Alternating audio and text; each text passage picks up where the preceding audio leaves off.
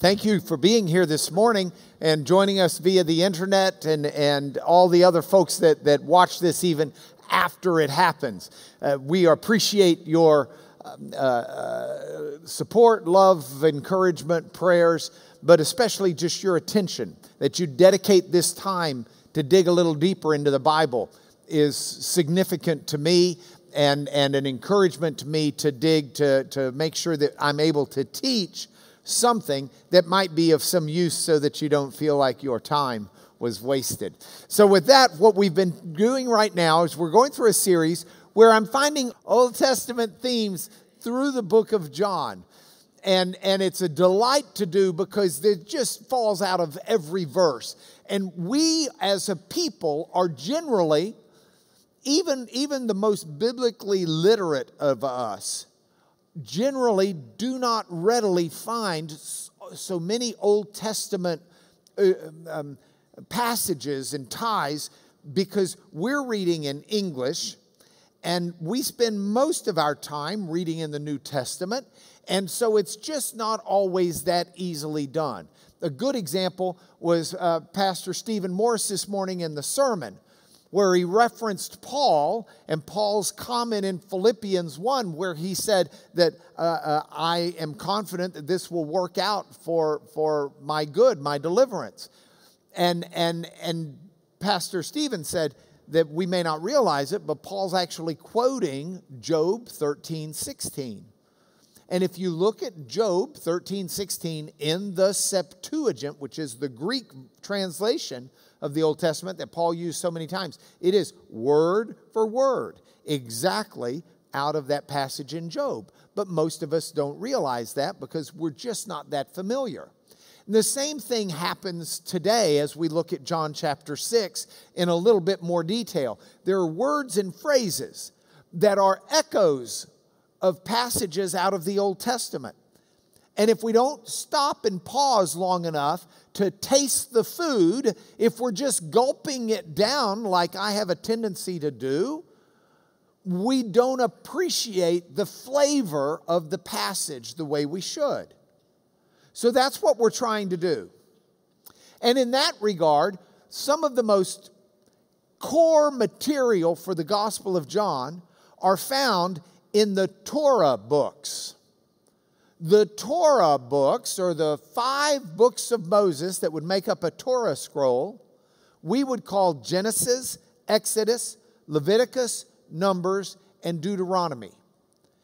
And if we were to spend a lot of time in those books, and a number of you have been reading through the Torah devotional this year, but as you spend a lot of time in those books, those books shout out certain really important concepts about who God is, about who we are as people.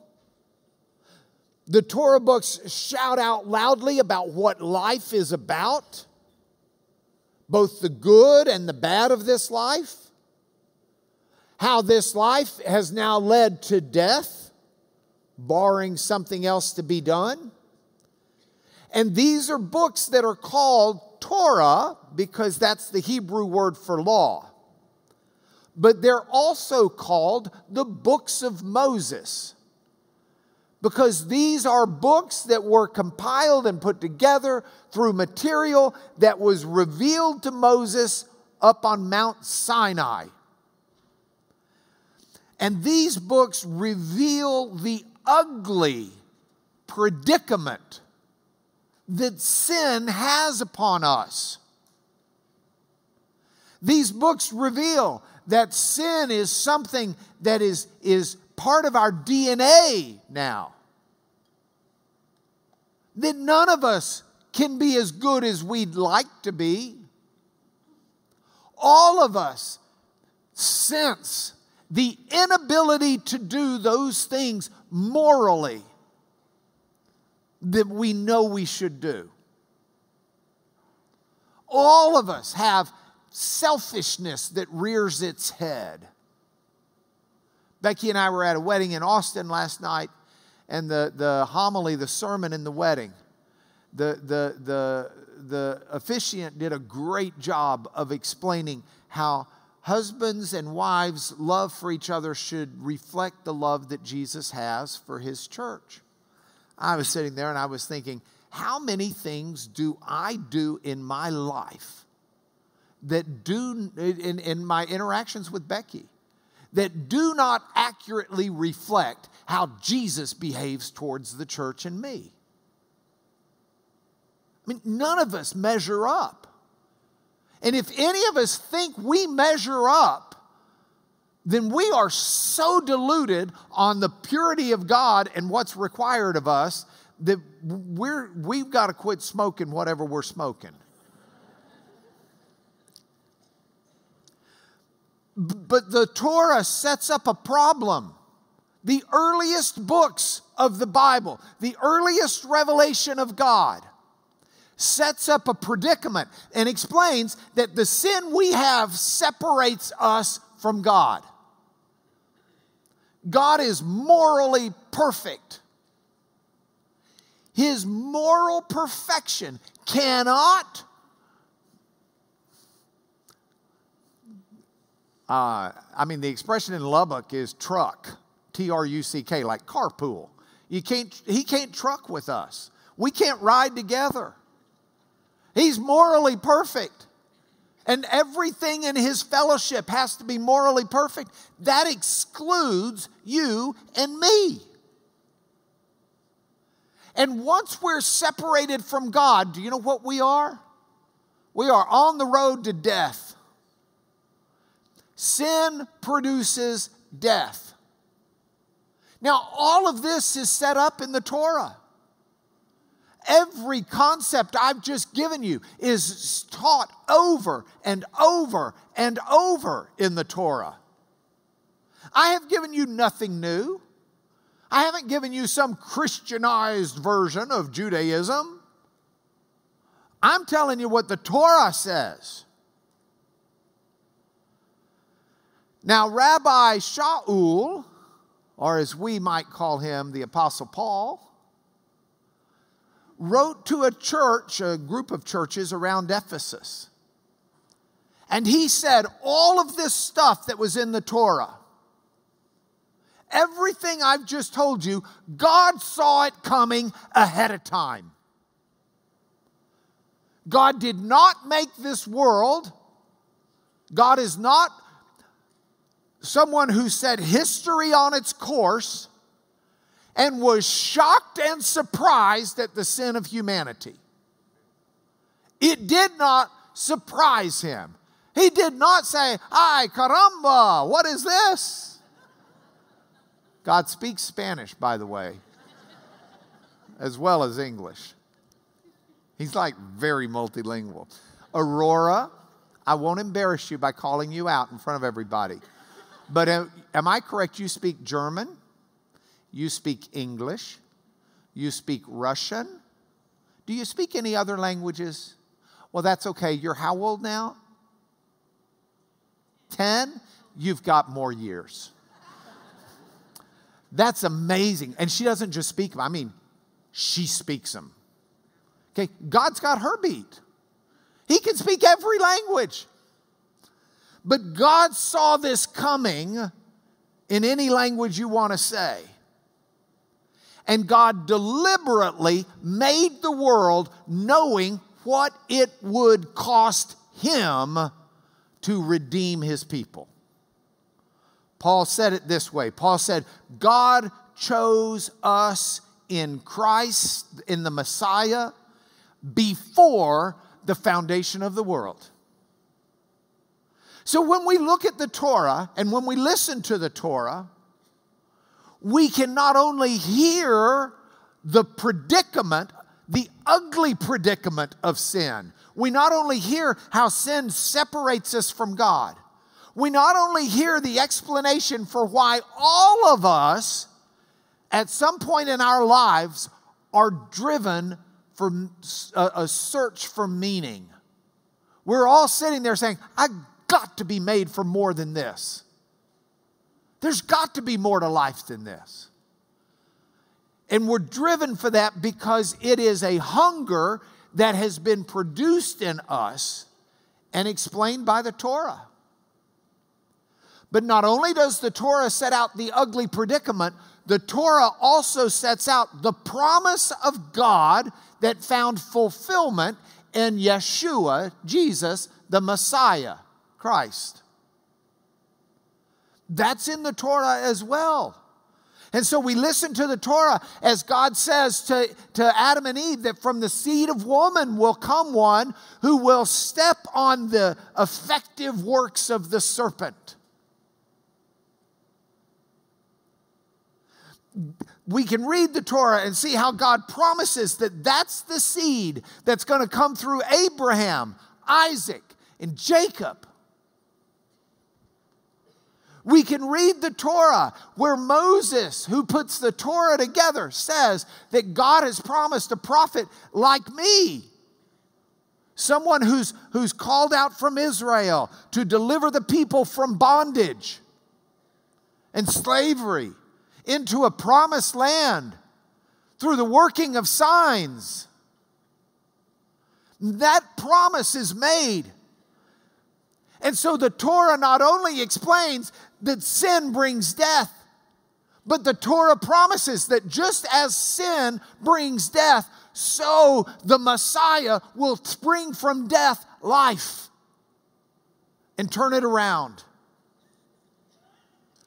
Now, if that's in the Torah, doesn't it make sense that the Apostle John, in writing his gospel, so easily says, I want to write to teach and confirm that Yeshua, Jesus, is Hamashiach, the Messiah, the Christ. And so what he's written is written to convey that message. You with me? All right, that's what we've been doing this class. That's what we're going to continue to do. But now let's get into John chapter 6. It is quiz time. Ding, ding, ding, ding, ding. We need like a jingle for quiz time. You know, like Alex Trebek's got his little Jeopardy. Da, da, da, da, da, da, da. We need, we, someone write, write one of those up for us next week. Okay, thanks, buddy. Okay, so here it is quiz time. I am going to put up the first five verses of John chapter 6. And I want to ask you which of these verses sticks out like a sore thumb? Are you ready? Here it is. We will read it together. You're looking for the verse that sticks out like a sore thumb. All right, there is no time limit, by the way, except the remote control. Here we go.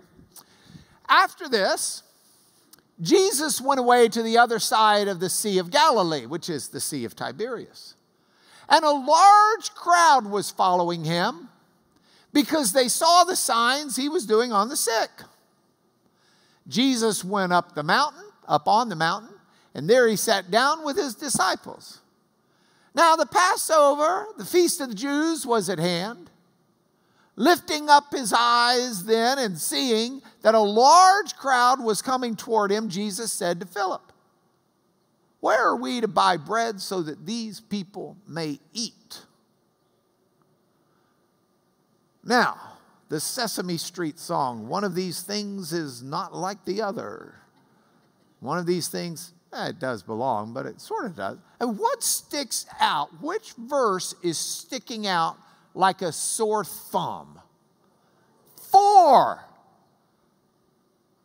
Now, the Passover of the Jews was at hand. It's like someone just stuck it in there randomly if you don't read the passage with deeper meaning.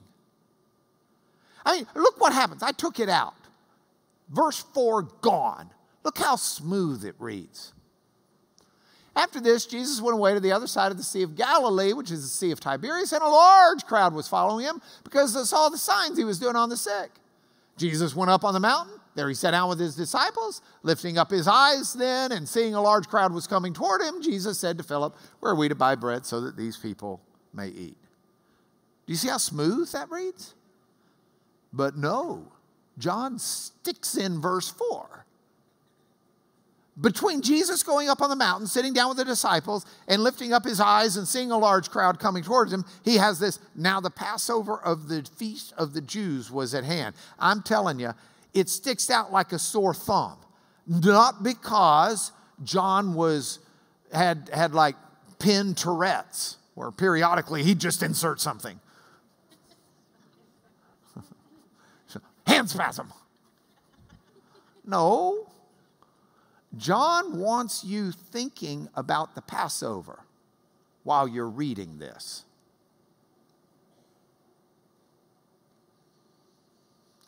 So I want you thinking about the Passover while we read and study this. Here's your refresher.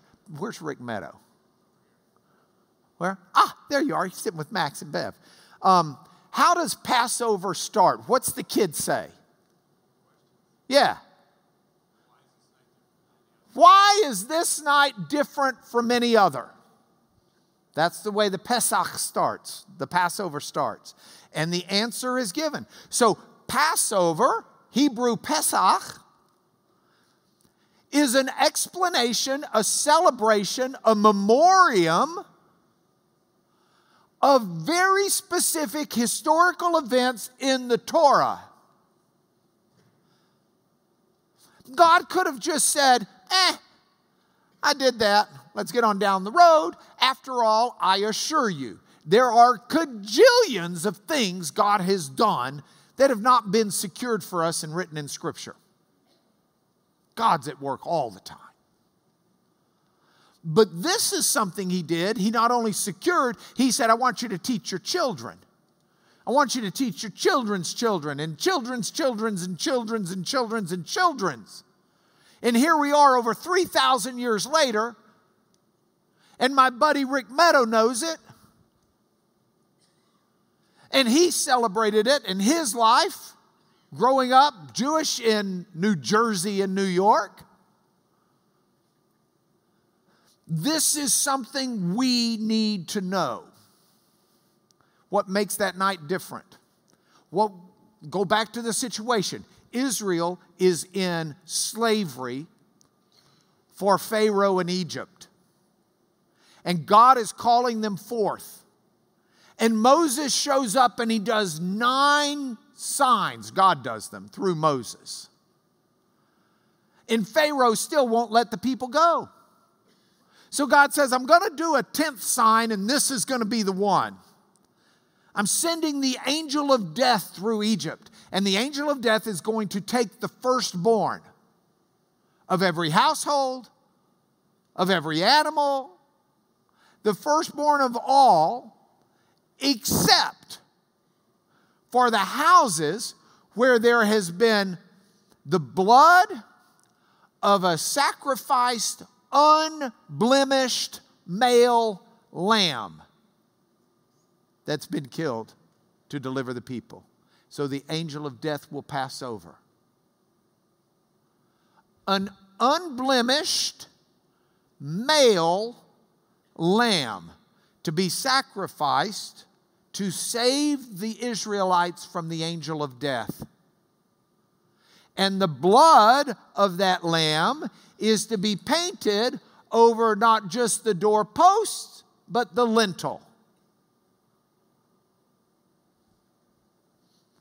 Paint it like a cross. This is the celebration. And the angel of death, when, when as, as, as God says it, when I see the blood, I will pass over you, and no plague will befall you to destroy you when I strike the land of Egypt.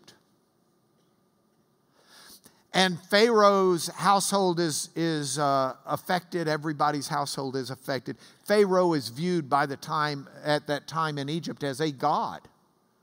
And he is a God on earth who's supposed to protect the Egyptian people and way of life. And he cannot stand against the Jewish God, the Israeli God, Israelites God. Let's get it right, sorry. And so, the angel of death, Pharaoh says, No mas, and, and the people are released. And a great crowd goes out with Moses after the signs.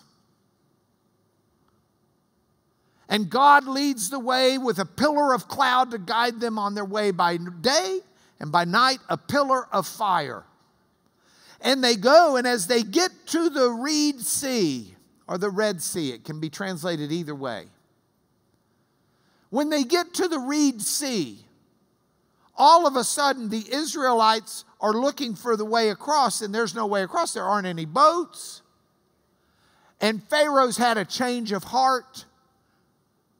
And one of the world's strongest armies is now bearing down with 600 chariots. And the Israelites realize in fear they've got nowhere to go. And Moses raises his staff, and the waters are divided. And Israelites go through the sea on dry ground. Pharaoh sends his chariots after them. And once the Israelites get out of the dry ground and out of the sea, the sea closes back in and drowns the Egyptian army. And the people are rescued.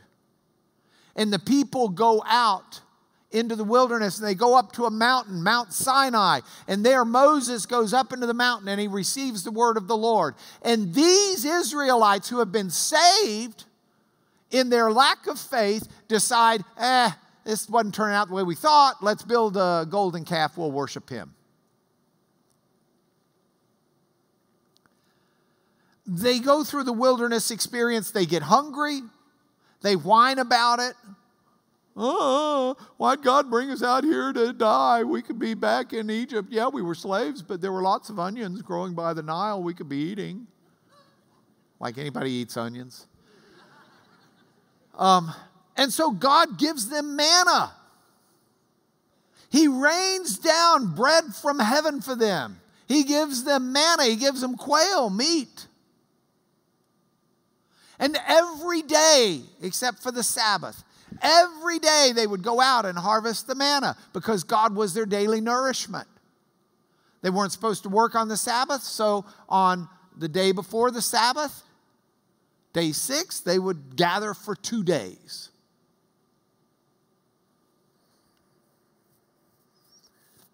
That's a Passover story.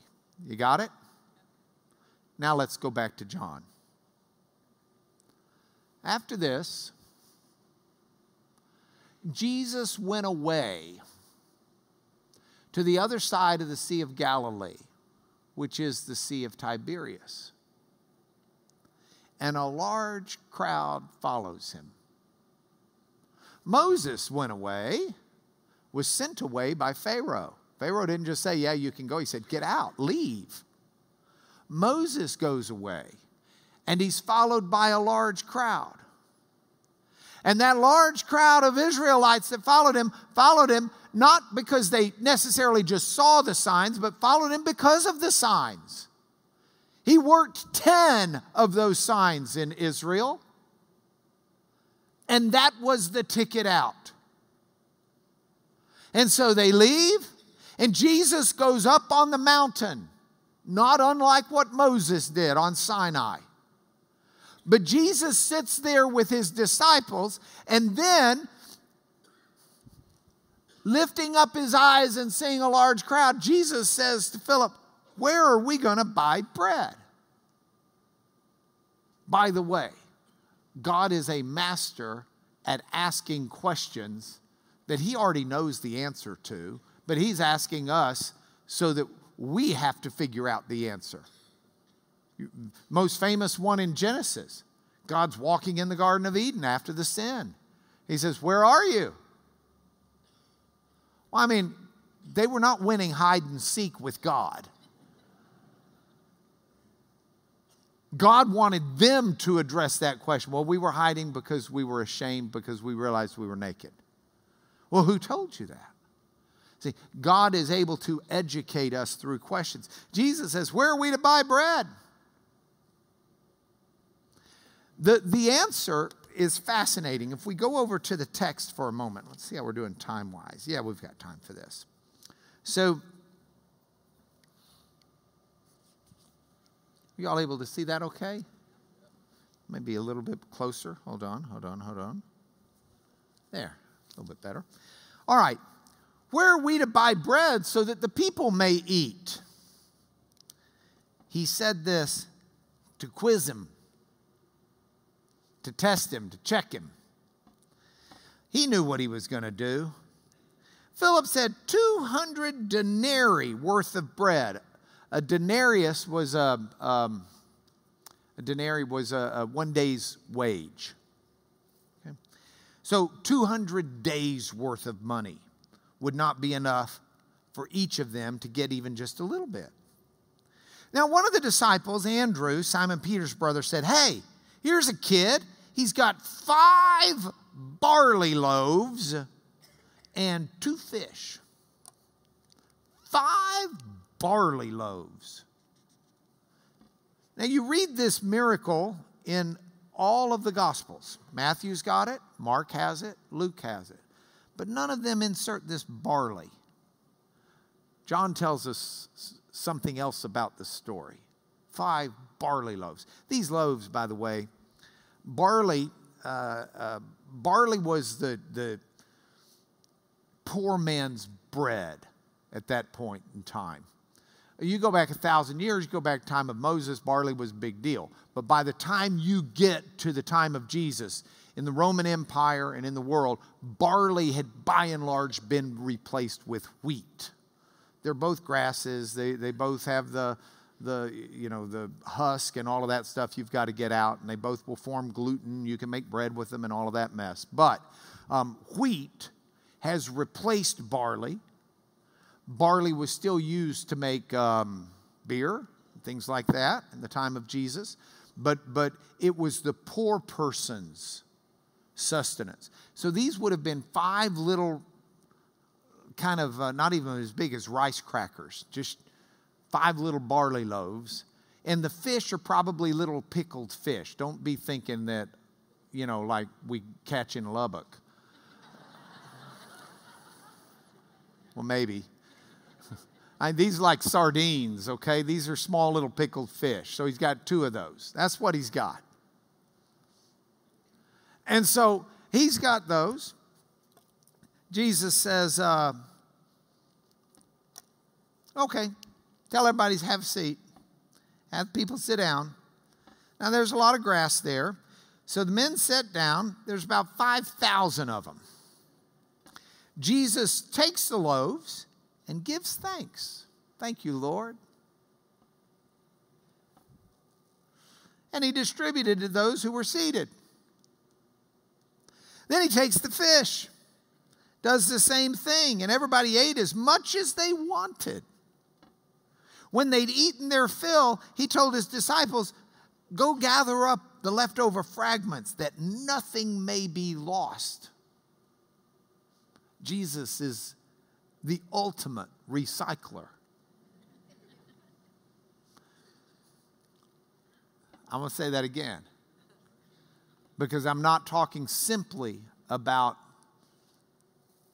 his willingness not to let food go to waste which in itself is a pretty powerful statement considering the fact he basically made it like that. But Jesus and God, they are the ultimate recyclers with you and me. Because we have so much in our lives that the world would view as waste, garbage things that have happened to us, things that aren't right, things that aren't fair and God's able to say, gather up all of that because I'm going to I'm going to make use of that with you. He recycles us too. And I need that because I've got a lot of garbage that needs to be recycled. Um, so they gathered up and they filled 12 baskets with fragments from those five little barley loaves. This is just what was left by those who were eaten. When the people saw the sign he'd done, they said, This is indeed the prophet who is to come into the world. We finally got the Messiah. John continues, perceiving that they were about to come and take him by force to make him king, Jesus withdrew again to the mountain by himself. I mean, that's the kind of king you want, isn't it? I will follow that king into battle.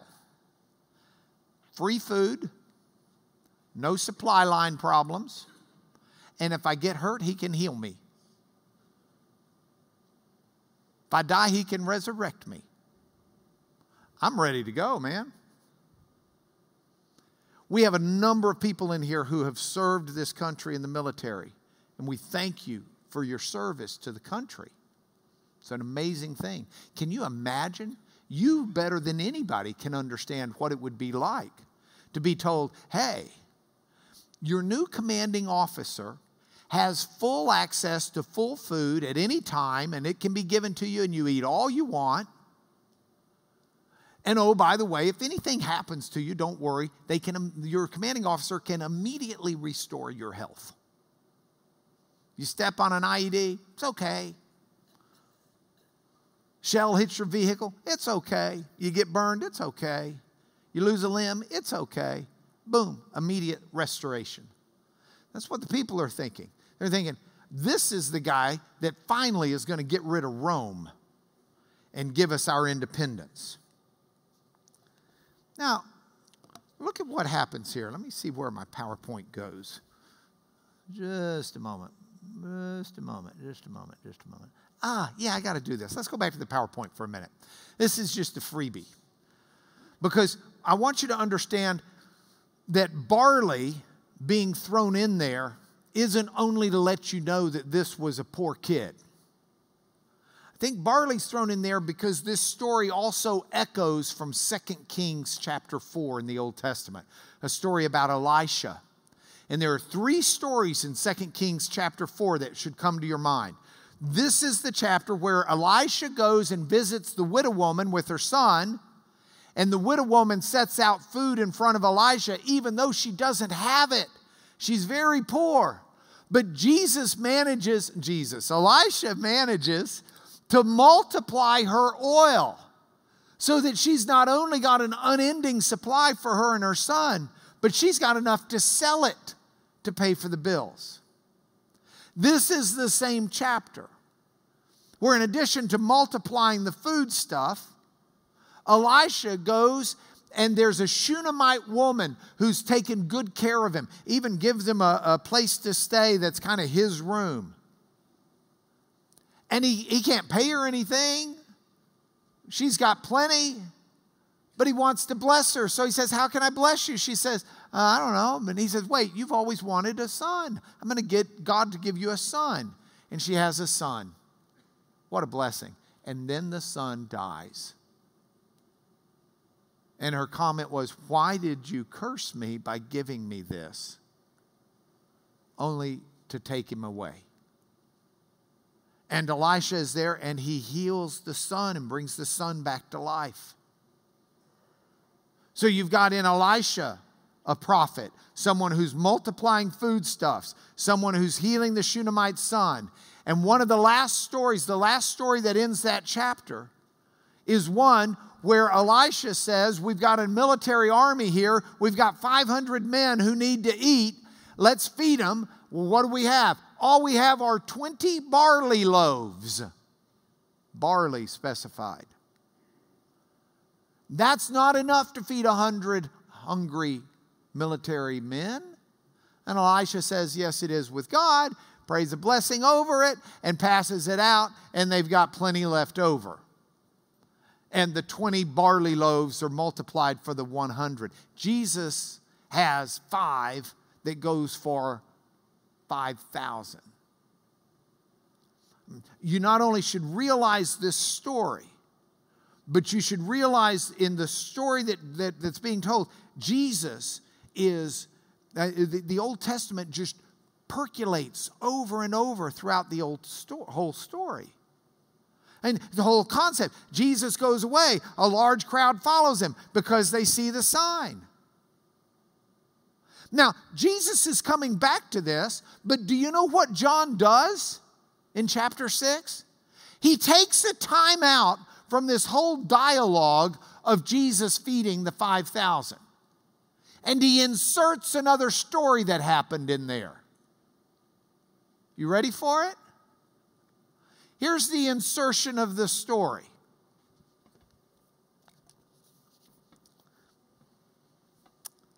There we go. Thank you all. Perceiving they were about to come and take him by force to make him king, Jesus withdrew again to the mountain by himself. When evening came, his disciples went down to the sea. They got into a boat. They started across the sea to Capernaum. It was now dark, and Jesus had not yet come to them. The sea became rough because a strong wind was blowing. They'd rowed maybe three or four miles when they see Jesus walking on the sea and coming near the boat. They were scared. Jesus said, It's me. Don't be afraid. So they were glad to take him into the boat, and immediately the boat was at the land to which they were going. Now, the next day, the narrative continues about the bread of life.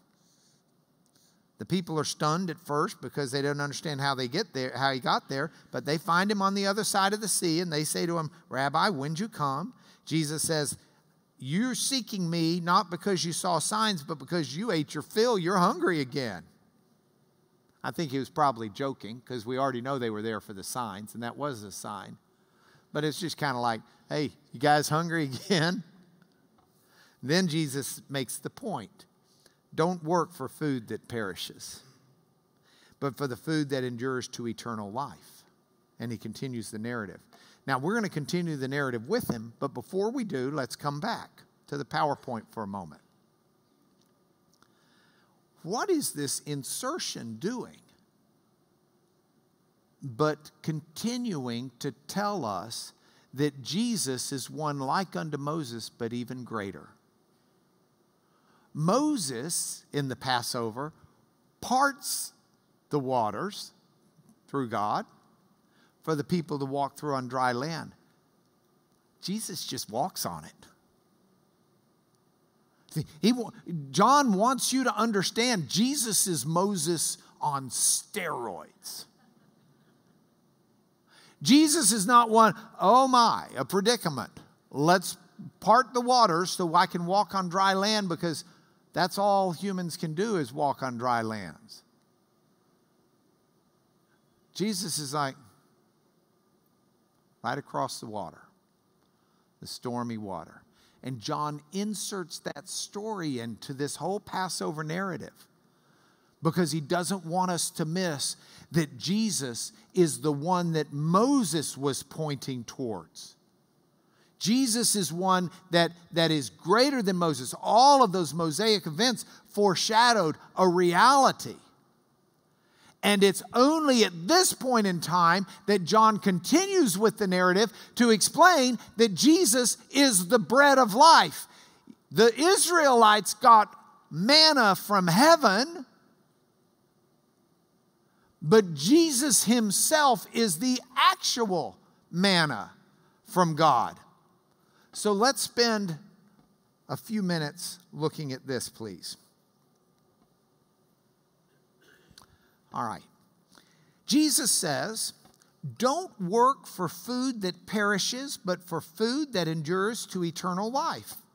I want you to look at that word work because that's going to be important. Hold on, we're going to like, we're going to make it really important. Okay? You got it? Work.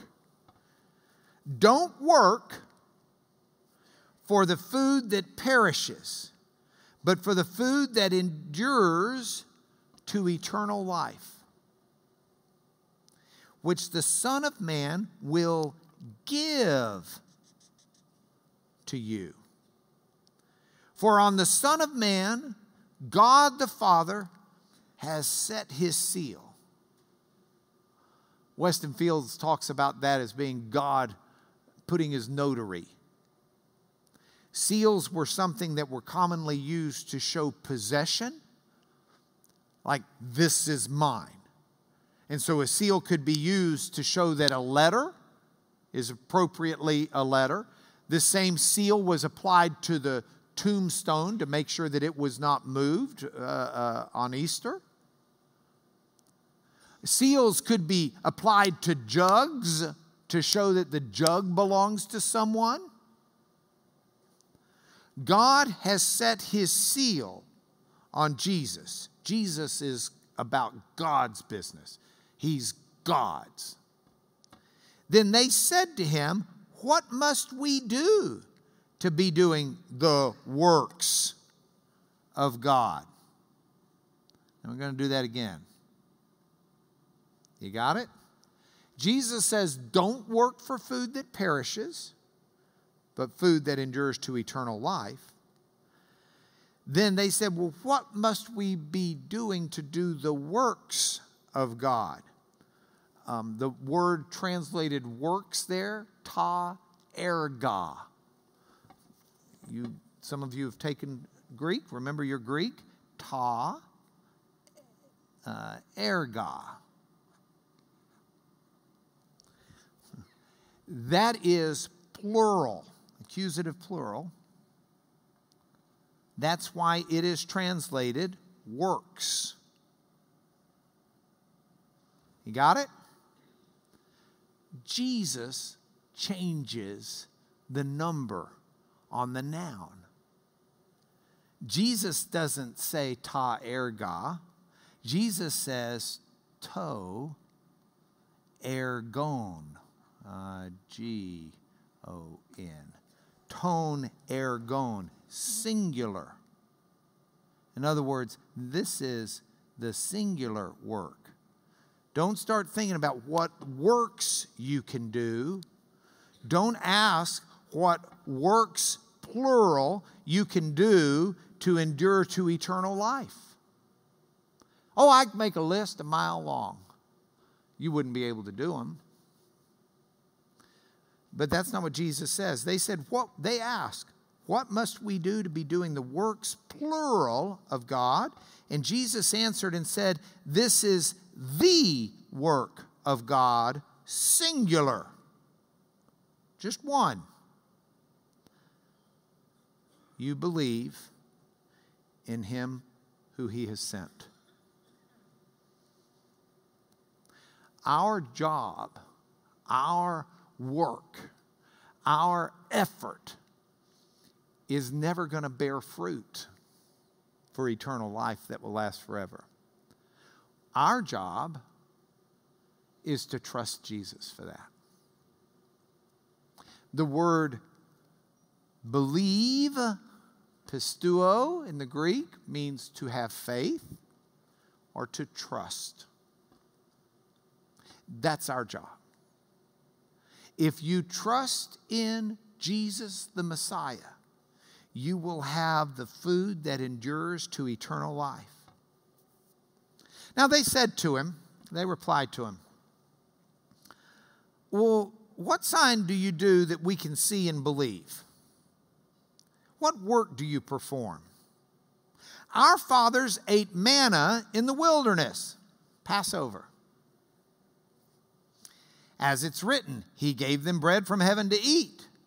Jesus said to them, Listen, guys, it wasn't Moses that gave you the manna, it was my Father, and He gives you the true bread from heaven. Moses didn't give the manna, the Father did. And that's the Father who's giving you the true bread from heaven. For the bread of God is he who comes down from heaven and gives life to the world. People are starving to death, they need food. They're physically starving to death. God sends down manna from heaven for them to eat. Jesus is saying that was a foreshadowing the real food you need has been sent down from heaven for you to feast upon. the one who comes down from heaven and gives his life to the world. They said, Well, we, would like some of that. And Jesus says, It's me. I'm the bread of life. Whoever comes to me will not hunger. Whoever believes in me will not thirst. I said to you, You've seen me and you don't believe. But all the Father gives me will come to me. Whoever comes to me, I won't cast out. And Jesus makes it real clear it's Him. And the people are, are, are really bothered by this. They love the show, they love the miracles, they love the feast and getting fed free food. Jesus didn't charge them. He didn't say, hey, have a seat. We're going to have fish and, and barley bread, five bucks a ticket. He gives freely. They like that. But now he's talking about something a little closer to home. He's telling them to start putting their confidence in him. He's telling them to rely upon him. He says, I've come down from heaven not to do my own will, but the will of him who sent me. This is the will of him who sent me. I'm not going to lose of all that he's given to me. I'm going to raise it up on the last day. This is the will of my Father, that everyone who looks on the Son and believes in him. That's the work that endures to eternal life. Everyone who believes in him should have eternal life, and I will raise him up on the last day. Death is not a time of extinction, death is a time of resurrection. Now, the Jews start grumbling about this. I mean, he's saying, I'm the bread of heaven that came down from heaven. I'm the bread that came down from heaven. Well, this is just Jesus. This is Joseph's son. I mean, what right does he have to say, I came down from heaven? Now he's gotten all uppity. I mean, you know, they're all for, hey, we love this guy, we want him to be king, until all of a sudden he says, okay, start following me. And it's like, well, who do you think you are? They remind me of Israel. Oh, yeah, God can do all of this. Okay, then follow us, go into the promised land, and con- what? Are you nuts? Those people over there are huge. Or you stay here and just be obedient and prayerful and thoughtful while I go up on the mountain. Well, it's taken him forever. I'll bet he's dead. We need some gods. Let's, uh, let's, can, can't you make us a golden calf?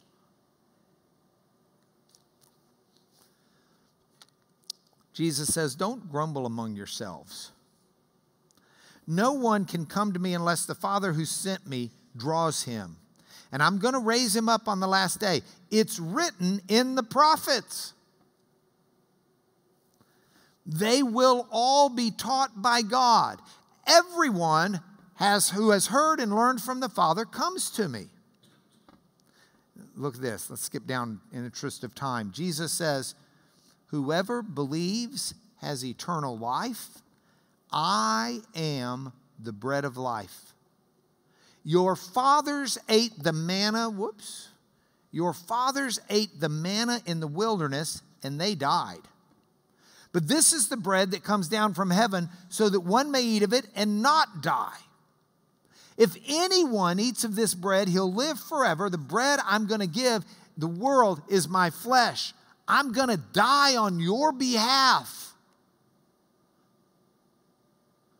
Jesus could not be clearer on what he's saying here. Now, the Jews are all upset about it and they're fussing and fighting. And how does he mean this? And what's he doing? And blah, blah, blah, blah, blah. The disciples hear them. And, and all of a sudden, the people start leaving Jesus. You know, this was interesting when he was feeding us. It was interesting to watch the miracles, but Now he's talking about how he's going to die and, and we're supposed to eat and be a part of him. This whole thing just seems wiggy, and we're, we're out of here. Let's get on back about our business. And Jesus turns around. After this, many of his disciples turned back and no longer walked with him. So Jesus said to the twelve, Do you want to go away as well? And Simon Peter answered him and said, Lord, to whom shall we go? You have the words of eternal life. We have believed. We've come to know you're the Holy One of God.